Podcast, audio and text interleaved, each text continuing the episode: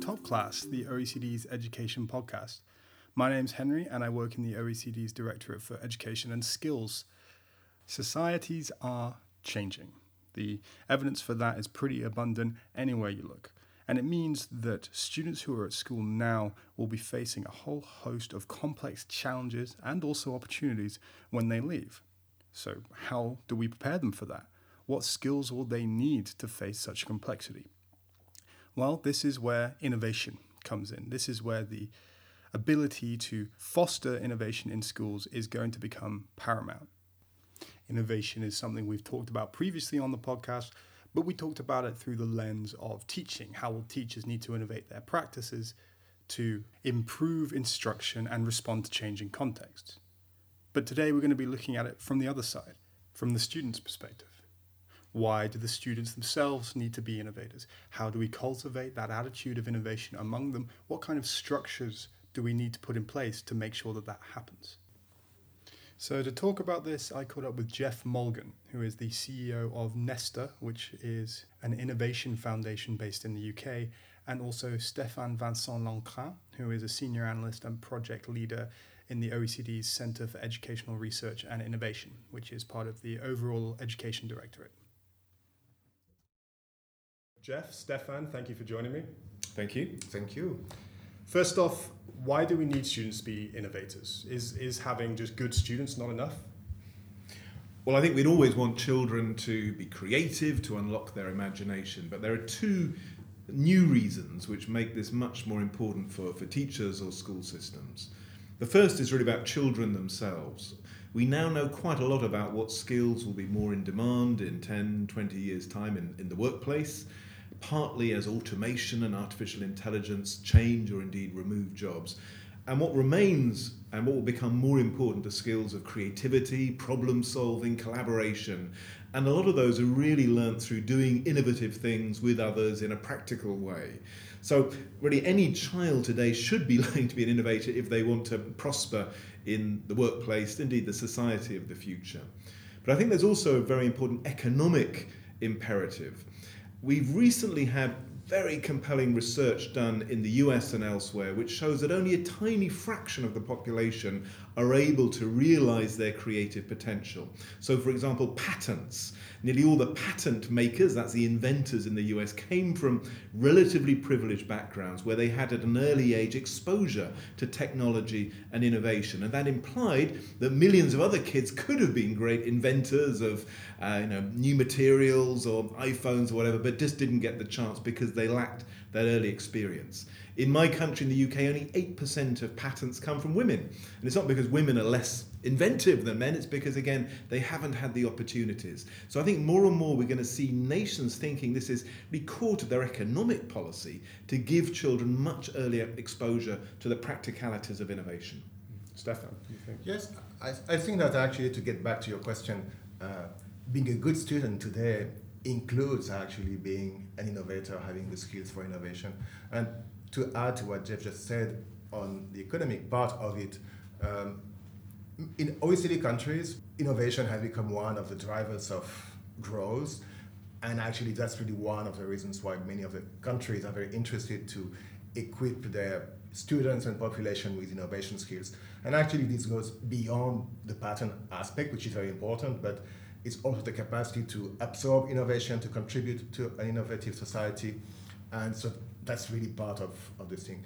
Second point that I would like to add is also echoing what Jeff said, and as the first one is about the well-being of the students and the people themselves, Innovation skills, creativity, critical thinking, etc. are things that we human beings enjoy.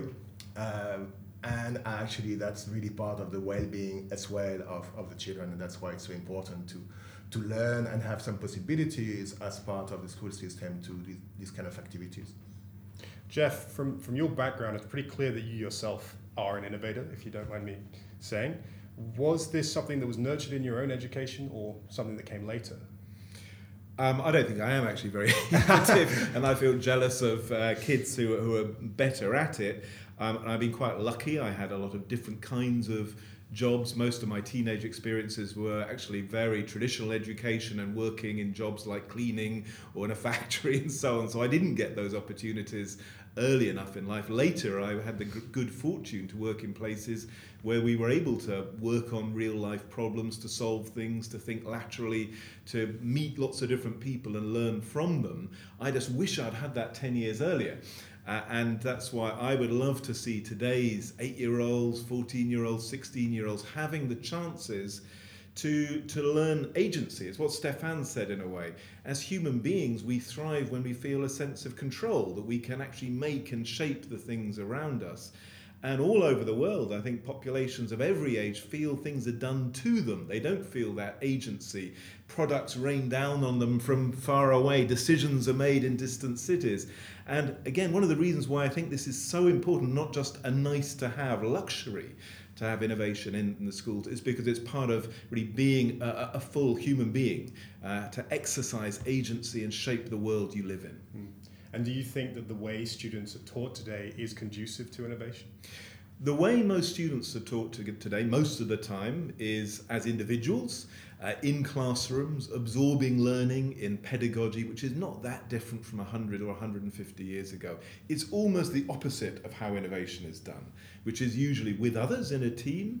It's usually not just absorbing pre-existing knowledge, though that helps, but it's trying to discover something new, to solve some new kind of problem, and it allows you to speculate, to take risks, sometimes to fail, to do things differently. Now, I'm not saying all schooling should be like that, but if there isn't a significant part of the school week which allows that kind of exploratory, speculative, team-based problem solving, then our schools really are not fit for the current era. They're in a way designed for an industrial era where we wanted millions of people who would, you know, be obedient office workers or factory workers, not a 21st century where we need people who are themselves able to create and solve problems. And Stéphane, it seems that to make changes that Jeff's just mentioned, teachers will also need to innovate, as in they will need to become innovative teachers in their practice. How should they go about that? Well, I mean, the first thing that they have to do is to realize that this is part of their goals, you know, and actually to think of what it means to develop innovative skills, you know, and that's really one of the first. So one of the things that we've been trying to do here is actually develop a kind of professional language for teachers so that they understand what are the kind of, how to make it visible to the students and how to be intentional about actually creating the space for students to innovate. So around things that actually Jeff mentioned, you know, about having more space to imagine, to inquire, to do actual stuff, you know, which is not an exam or a quiz, and to reflect on what they've been doing. So that's really one of the challenges. I think another one is, I fully agree with Jeff that it doesn't have to be all the time, but what happens for most teachers is that they tend to believe that it's going to happen in somebody else's class, you know, usually speaking. So, and actually including in the arts where, you know, many people, let's say science teachers, would feel like, you know, that's not what we are all about, this happening in visual arts or in music. But in fact, the teachers in visual arts and music feel like, no, we are doing music and visual arts here, we're not doing this kind of stuff, you know. And so that's a shared responsibility, and teachers have to understand that there is space in all the different subjects that they're teaching to do this kind of things. And probably the most difficult for many of them is actually to find the right balance between structure and openness, and to let go a little bit of their mastery, understand that students can co-design some of the problems that they have, which may imply that the teachers don't have the solution, they don't really know. But you know, you have to accept that you don't know everything, and that perhaps actually what one of the outcomes of your project is that you don't know. You know, and that you may, perhaps somebody else does, perhaps no one does, you know, that's really part of the innovation process as well, you know, and the scientific process, if we want to understand it better. Mm. And from your experience looking at the data and analysing countries, are there any countries that are really open to this in their education system, and do any stand out to you? I think that more and more countries are open to it, at least, you know, that's become part of their policy goals, you know, so you hardly see any curriculum policy or curriculum these days which does not include the development of creativity, critical thinking, collaborative, etc. I think perhaps England is one exception. We're stuck in the 19th century on this, I'm afraid. Well, yeah, so there is a little bit of, England is perhaps slightly different. There are a few other ones as well, because in some cases, usually policymakers tell you that they've been too far in one direction, so they have to go back to work in another direction. But currently, I would say most countries are really all for it. The real problem is that it doesn't really translate into practice, or we don't really know that it translates into practice. And if you think of innovation in general, or how people are taught, we don't really know, actually. We don't have many measures. So we just had this book recently on measuring innovation in education, which is about what is a mix of practices in different OECD countries in terms of pedagogical and school practices.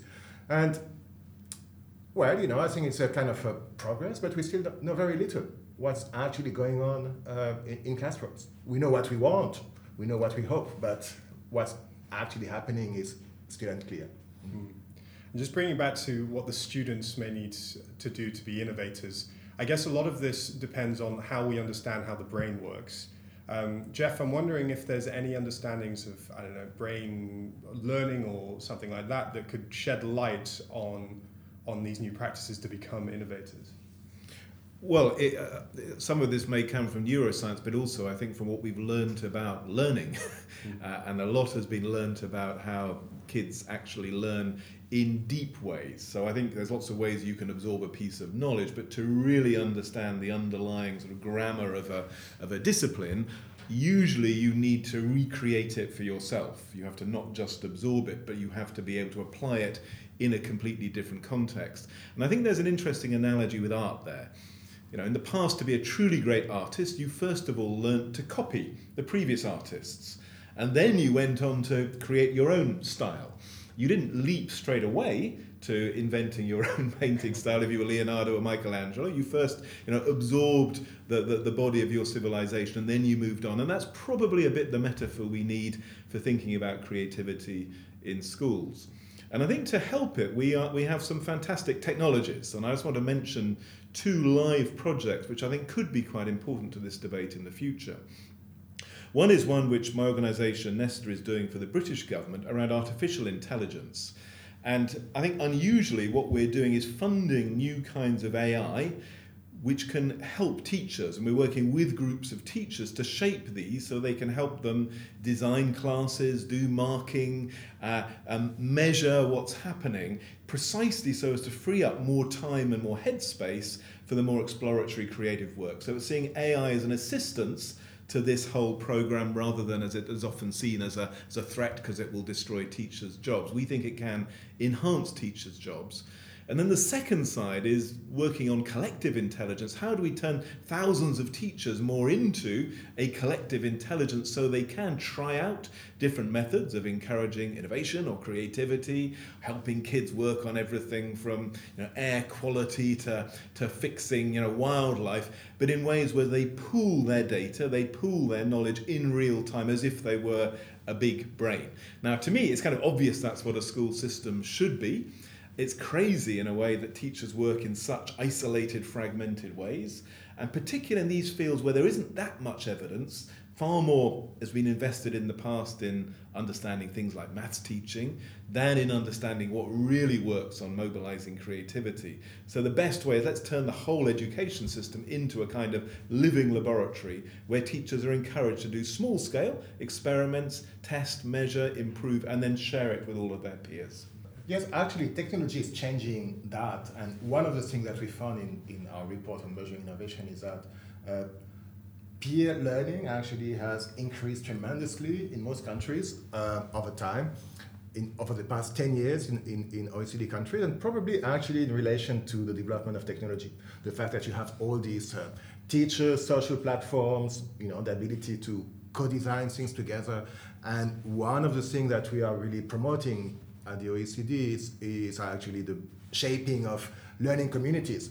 But it's true that actually it can go beyond that because, as Jeff just said, it could really be on how you mobilize others to have the answers that I mentioned you may not have yourself, and that because you're not so interested in one specific topic, etc. And also I fully agree on AI. We tend to think a lot about the use of technology as a direct device for teaching, you know, so how can we, and sometimes actually it is a good direct device for that. We can actually give peer feedback, we can give much more personalized learning just because we can follow more easily. But one of the very important dimensions of it is how it supports teachers. And probably you're right that AI would be really one way to help us make sense of all the data that we're gathering and actually give feedback to teachers, to students themselves, and so that, you know, both as a reminder of what they could do in some ways, you know, like our Google Mini or Alexa at home, you know, but also as a way really to free time and to take over some of the burdensome tasks for the teachers. And I think we need to encourage an experimental mindset. The heart of science, the heart of, you could say, progress has been the idea that you develop ideas, you try them out, you see if they work. If they do, you reinforce them. If they don't, you get rid of them. That's what's led to almost all of the progress of the last few hundred years.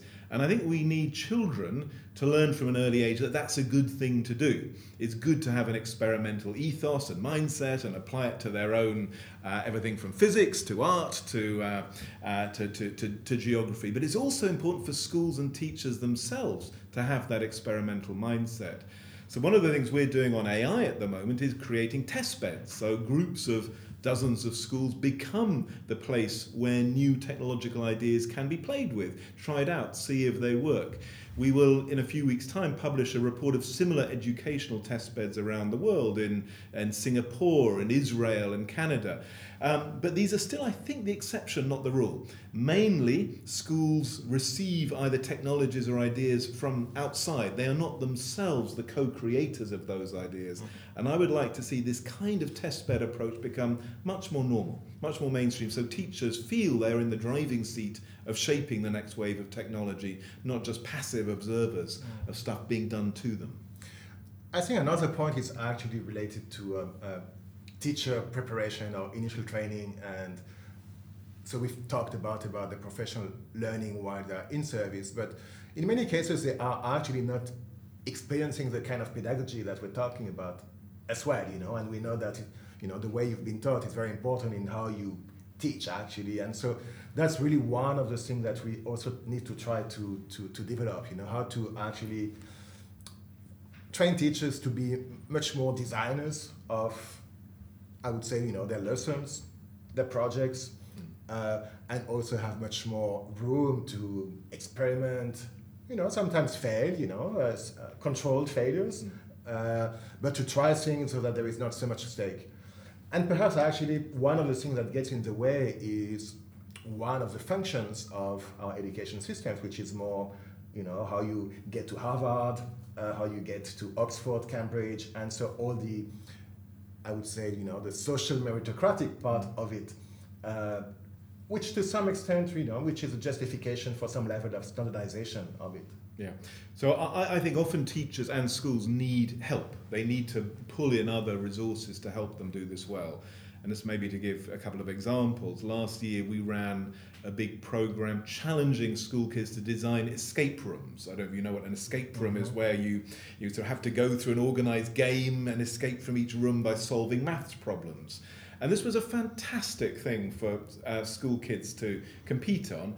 But they often needed a bit of help from local businesses or people who worked in digital technology to help the teachers help them to take part. And the same is applied to a thing called the Longitude Explorer Prize, which we've run each year, again aimed at 11 to 16-year-old kids using satellite technology, Internet of Things, this year it'll be AI, to come up with imaginative solutions to problems. And the more they can be surrounded by a sort of pool of advisors from, again, the locality, people who are immersed in technology as well as their teachers, the more likely they are to learn a lot from that process and to come up with really good ideas. The teachers, with the best will of the world, just don't have that kind of knowledge or experience. And many of them, you know, are pre-digital in a sense in their formation. So I think a key challenge for every school is not just to think of what resources do we have within our walls, but who is there out there within 5-10 kilometres who would be quite happy to volunteer once a year, sharing their knowledge and experience to help children do practical innovation? Yeah, and actually even international comparison and linkages and networks are increasingly playing a role in that as well, you know. So it's true that it's very important to be able to connect to people who are near to you, but increasingly it's possible to do it with people who are far away, you know, and that's really also a game changer.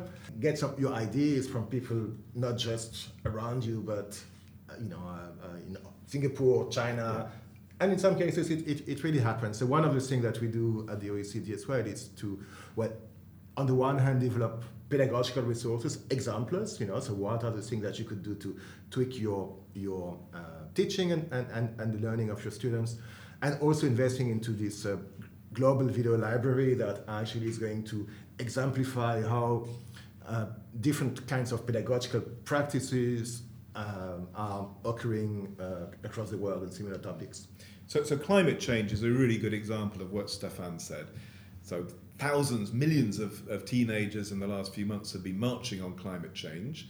And many of them then want to work on practical projects in their school, thinking about what innovations in their locality could reduce carbon emissions. They can go around measuring the energy wastage from roofs or windows and get a map of their locality. They can start thinking about how you would change travel patterns, which houses are the worst offenders. And this is a great thing then to link by Skype to other schools who may be doing exactly the same kind of projects and creating a peer learning community.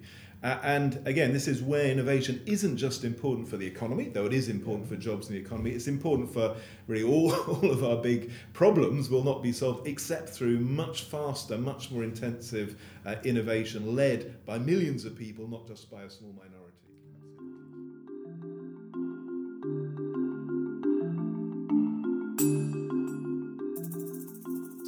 Thank Jeff and Stéphane for joining us, and thank you to everyone for listening. If you want to find out more about our work, you can look up our website, which is oecd.org/education, and all of our latest reports and research is on our Twitter page, which is @OECD EduSkills.